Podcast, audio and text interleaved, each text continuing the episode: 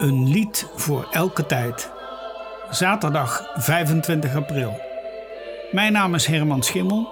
Fijn dat u vandaag weer luistert. Aanstaande maandag wordt koning Willem-Alexander 53 jaar.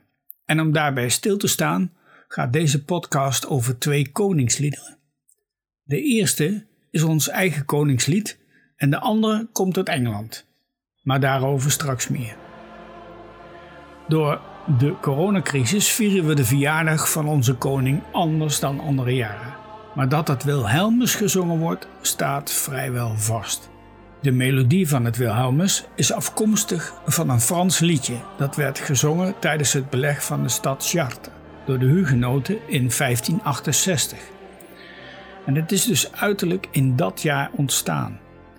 Maar het was de Veerse schepen Adriaan Valerius die in 1626 het lied opschreef en publiceerde, samen met enkele andere geschiedenisliederen van Nederland. Zo ontstond Valerius Gedenklank. De tekst, zoals wij die nu kennen, zou van Marnix van Sint-Aldegonde zijn, maar zeker is dat niet. Sint-Aldegonde was een diplomaat en schrijver in dienst van Willem van Oranje. Daarom is dat lied waarschijnlijk aan hem toegedicht.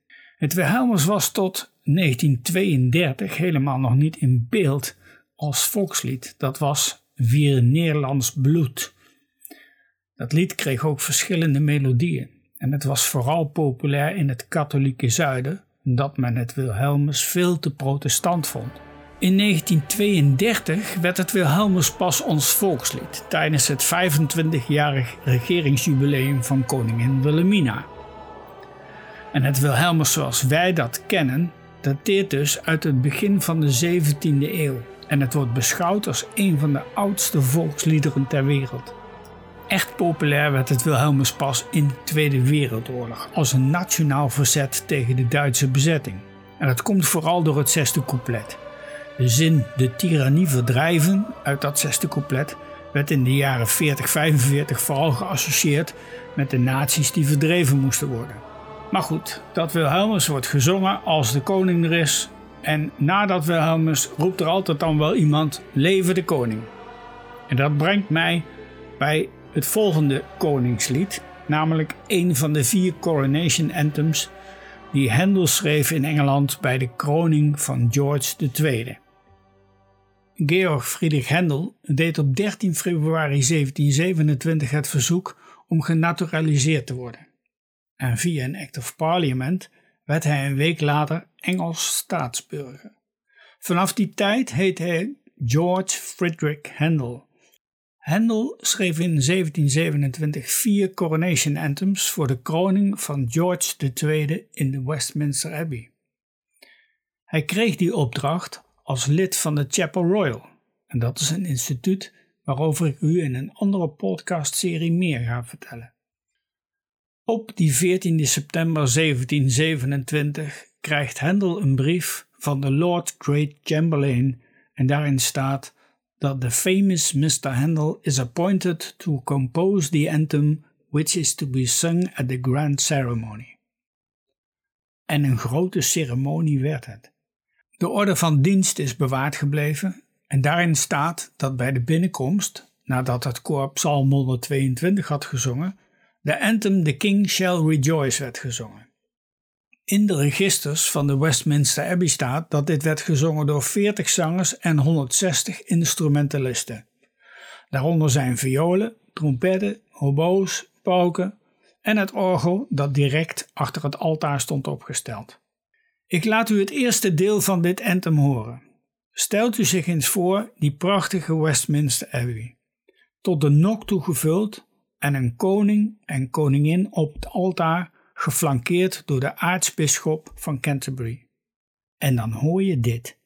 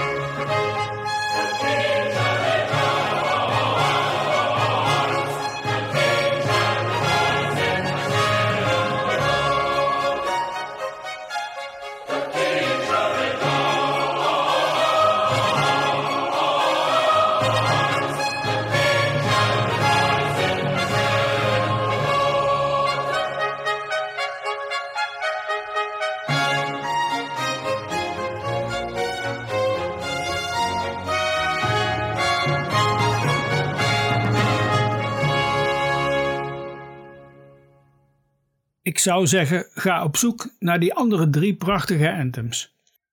Met het oog op de komende 4 en 5 mei viering wil ik u volgende week twee versies laten horen van Donna Nobis Pacem.